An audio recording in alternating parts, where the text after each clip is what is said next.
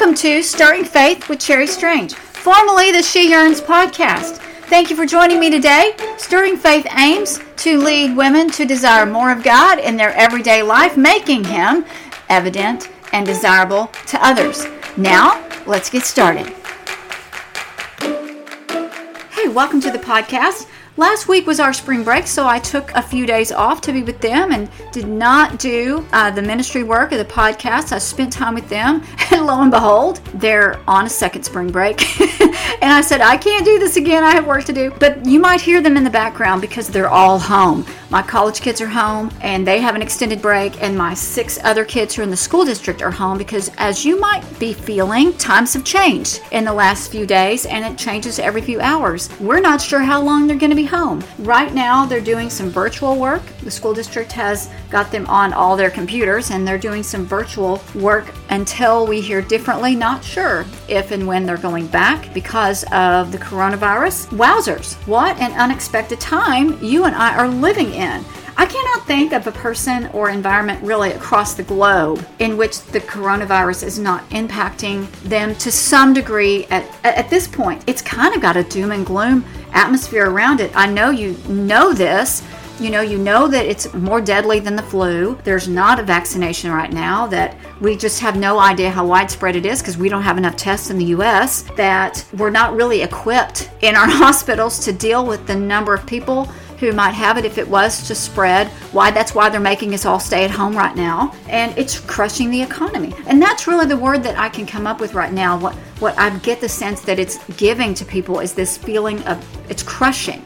It's it's really the word that expresses the emotion and the impact when you when you get out there. The experts are telling us that we may really not have felt it yet if we don't get a handle on it, if we don't do what they say and stay at home. And honestly, what such uncertainty can yield in us unchecked is fear. That's really where people are headed. And I get it because of where we are and what my spouse does for a living and the exposure he will have should it spread into the communities. Uh, the uncertainty definitely breeds fear and it brings it into my living room. And there's nothing we can do about that.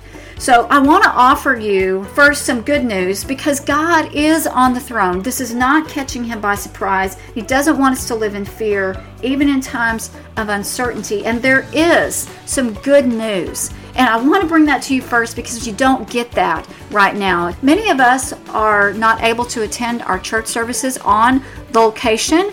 So uh, lots and lots of us had to go to a virtual platform over the weekend. Some people were prepared for that, some people were not. so, some people have a Facebook Live, or you have your own app, or you have already prepared for that kind of platform and you already use it widely. Other people don't do that or don't do it widely. And so, one of the platforms that I'm aware of that gives that option to churches is YouVersion. They offer that to churches. And over the weekend, I believe there were like 2,600 churches who wanted to add their platform ASAP to that app. That just really stressed their staff, and they were overjoyed to get to do that, but they needed more bandwidth. They had to work lots of hours to make sure that experience was seamless and uh, without problems for those churches to make sure the user could utilize it and benefit from it and engage with the Word of God there. So that happened over the weekend. 2,600 extra churches were added to that platform so that people could engage virtually, and that happened. But that is only one thing. So, because of that, normally about, they tell me about a million people are engaging on that platform of, across a weekend. With that number, they have about 4,000 decisions for Christ um, coming across there, but not this weekend. This weekend was different because they had to add all these platforms because none of us could go into our churches. And because of the uncertainty that people are sensing right now, they were exposed to 4.5 million people across the weekend and there were 15,000 new believers in Christ. 15,000. And that's what they know about. That's the people who actually said yes and communicated with their people that they wanted to make a decision. Now, what that tells me is that when uncertainty breeds fear, like we were talking about, people are looking for hope for certainty and a sure footing about their soul. It does someone zero good to find me, as a believer, floundering around, scared silly about the situation, and stressed out because I can't get something at the store I probably don't even need right now. Not really. It doesn't do them any good to see me behaving like that as a believer. When you and I are so tempted to turn inward, which I am, to do that, to give into fear and to focus on our toilet paper stashes and perseverating on the uncertainty that is surrounding us, this example of how the church pivoted to seize the opportunity to reach people needing the hope of the gospel calls us, you and I, to possess, really possess, a grounded faith in the midst of our uncertainty and to give it to others. Remember the time when Jesus turned water into wine at a friend's wedding? That happened in Cana in Galilee. Well, sometime later, he returned to the same area. A crisis arose, not a large scale pandemic type crisis like the one you and I are experiencing, but a life shattering, please know God kind of crisis all the same for this one man. He was some sort of official and he heard Jesus had returned to the area. And that news struck him because he left his home, walked 20 to 25 miles from Capernaum to where Jesus would have been to get his attention and ask him to heal his son because there was no other cure and he was dying. In fact, the Bible says that this son was at the point of death. I mean, this was it for the son. Well, in response to that, Jesus offers not a kind and encouraging reply. He says, Unless you see signs and wonders, you will not believe. Well, the man is not undone, and he's probably not just talking to the man. He, there is a crowd there, and it's full of the Jewish leaders. He's probably talking to the entire crowd, not just this one man. But the man, he, he doesn't stop. He doesn't turn, hang his head in disbelief, and start the journey home in hopelessness. He presses in. In the next verse, and this is all from the book of John, the official said to him, and that's the guy we're, we're talking about. He's an official. Sir, come down before my child dies. And Jesus says to him, Go, your son will live. The man believed the word that Jesus spoke to him and went on his way.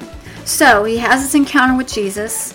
He hears what he says, he takes him at his word, and he makes the 20 to 25 mile journey home, which he didn't start until the next day. He doesn't begin the journey until the next day, but he believed him. He took him at his word. So on the way home, his servant meets him on the road to bring him some astounding news.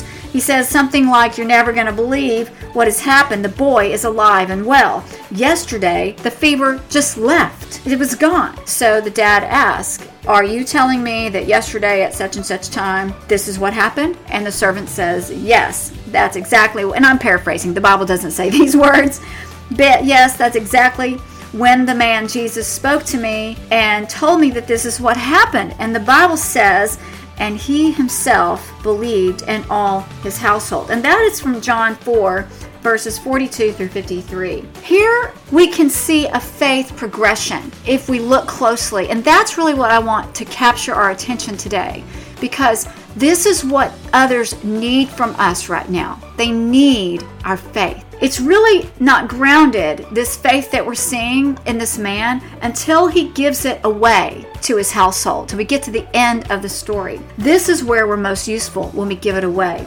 Stuck focused on ourselves and our toilet paper and our own yada yada yada does not do much good for the kingdom. I don't know if you've noticed that, but it really doesn't. In the beginning of our story, as this miserable man, burdened with, with the what ifs of his dying son, makes the long walk, he's sort of trying out his faith. He heard Jesus was coming, and that was enough to make him put his feet to the pavement. He possesses a faith. We see this because he's praying, he's active, he's going to Jesus, he actually is doing something, and he's expecting God to move. He's walking the 20 miles because he's expecting something to happen when he gets there. And this is a good place to be.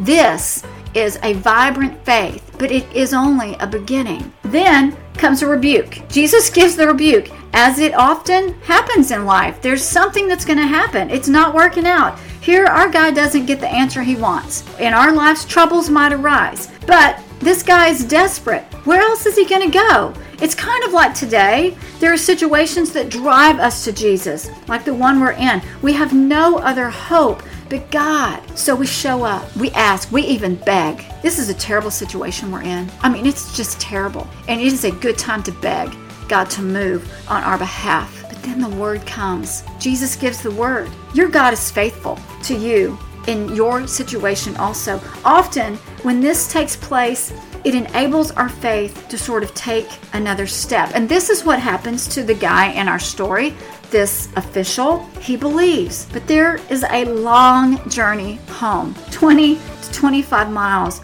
And this is where you and I can get stuck. This is where I find myself stuck. Even this morning, it's probably why it stuck out to me.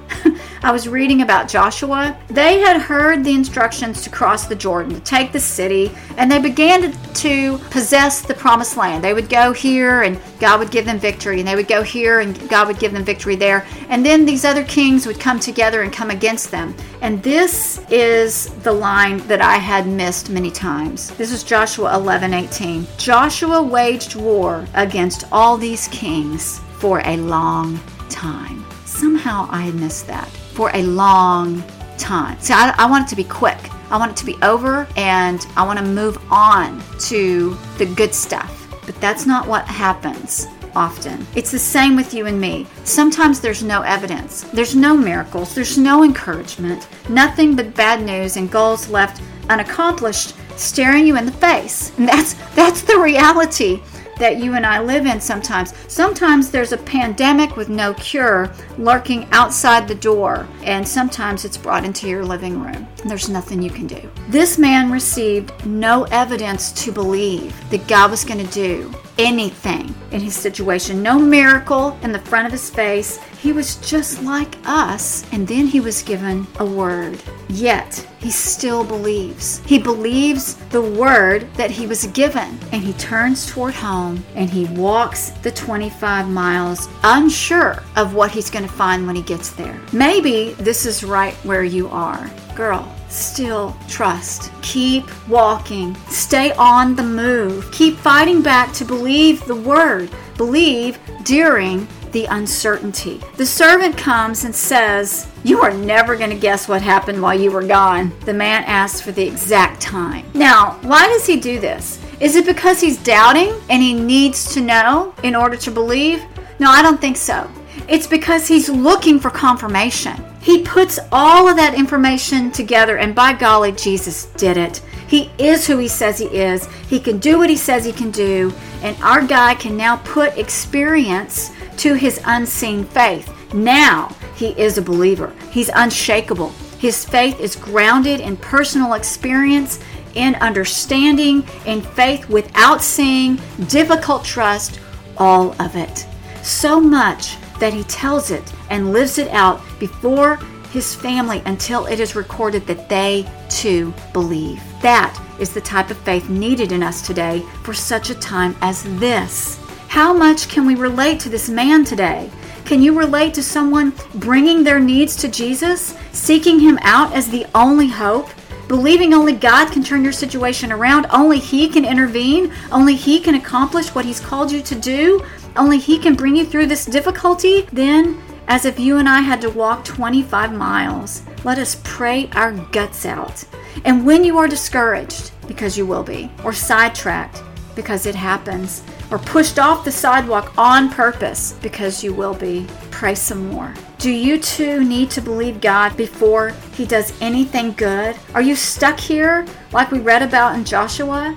It's been a really long time fighting your battles, let me encourage you to keep believing God for what you cannot see. Because your life is a testament of His faithfulness and His very name. When you and I have experienced God coming through where it counts, giving us personal experience, a faith that is genuine, that stands the test of uncertainty, we must share it. How might God have you positioned to do this very thing during this unprecedented time. Don't just hoard your toilet paper and your wipes. People are in need of a grounded faith. Give it to them with a roll of toilet paper. There is one who is reliable and trustworthy, strong enough to overcome pandemics and unforeseeable disasters. I pray your faith is strengthened, that you pray hard, and that you become immovable in your belief of God's ability to come through for you. Then give this gift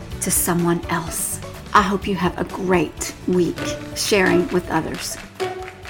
Hey, thanks for tuning in to the Stirring Faith podcast. We plan to release a new episode once a week. I would invite you to become a subscriber because it makes it so much easier to make sure you get it. Please remember, rate, review, and share the podcast. You're the one that makes the impact, and you never understand the difference your suggestion could make in the life of another person just by recommending and sharing the resource. So please pass along what you find here. Don't keep it to yourself. It's so easy to do. Post it from Spotify. It's so easy. Or put it in your stories. I would personally be grateful. And remember, there's more truth saturated, gospel centered, spiritually insightful resources at your fingertips. Just go to www.sheyearns.com where you're going to find reading plans, videos, articles, and other resources, more than there's ever been before, to help stir more desire for God into your everyday life. I'm Cherry Strange. It is always a pleasure to meet you here.